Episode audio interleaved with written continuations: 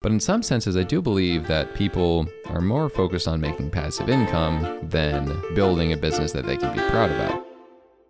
My name is Demetri, and I'm a productivity and systems enthusiast. I'm Chance. I'm a philosophy and self development enthusiast. And you're listening to the Rise Productive Podcast, the show where productivity meets business and what it means to build better systems.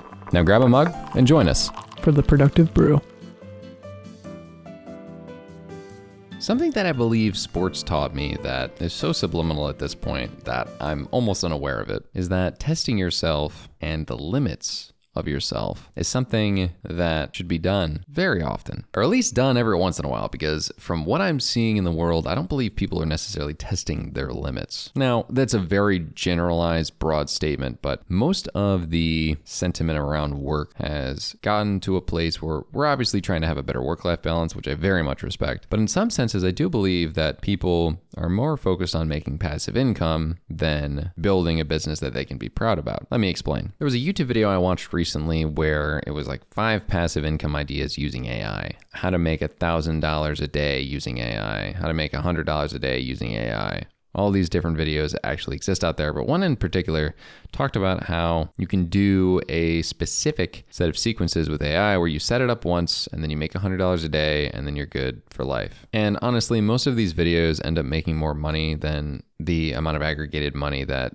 the people watching them make because they just get a lot of views and that guy is making passive income off of the video more so than you're making passive income off of the advice, which I think is hilarious very smart, and also says something about the dichotomy between that person who posted the video and the people watching the video. I was one of those people, don't get me wrong, but there are people who are ironically on the wrong side of the coin. The guy who posted the video ended up being the one who had the passive income made because he was testing his limits and continuously making content. The guy's made a lot of content about making passive income. And funny enough, that guy is testing his limits and continuously posting where there are a lot of people in response who are trying all these things out or are watching the videos and not trying them out for the most part and then end up not making any money passively. The person who has grown a YouTube channel to, you know, multiple hundreds of thousands of subscribers has tested their limits. They have continuously posted for a long period of time, and that is honestly the only way to success on YouTube. Yes, there are some people who are one hit wonders or, or people who are a couple video wonders that then end up getting famous very quickly, but this kind of guy had been posting for a while, so it was a more reasonable situation. And what it showed was the hilarious dichotomy between the consumer psychology and just general work psychology that the average person has versus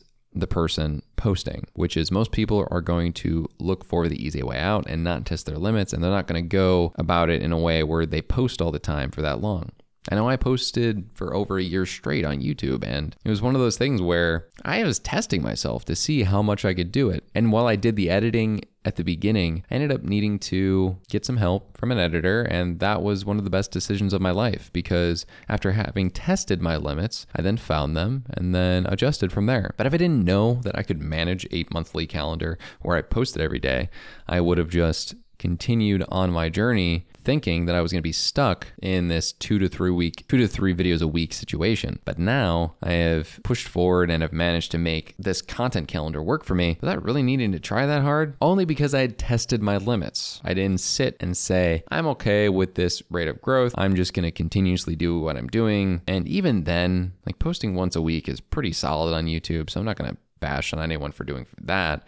It's just a matter of trying to test your limits out before you concede to, oh, I could never do that. Oh, I could never post consistently on YouTube. I don't have the time. I don't have the mental energy. I don't have the creative bandwidth. Give it a try, man or woman. It's totally okay to fail after you've tried, but test yourself. Life is only worth living if you live it a little. And to me, living it more than a little, it's testing yourself. Maybe not every day, but some of the times at least.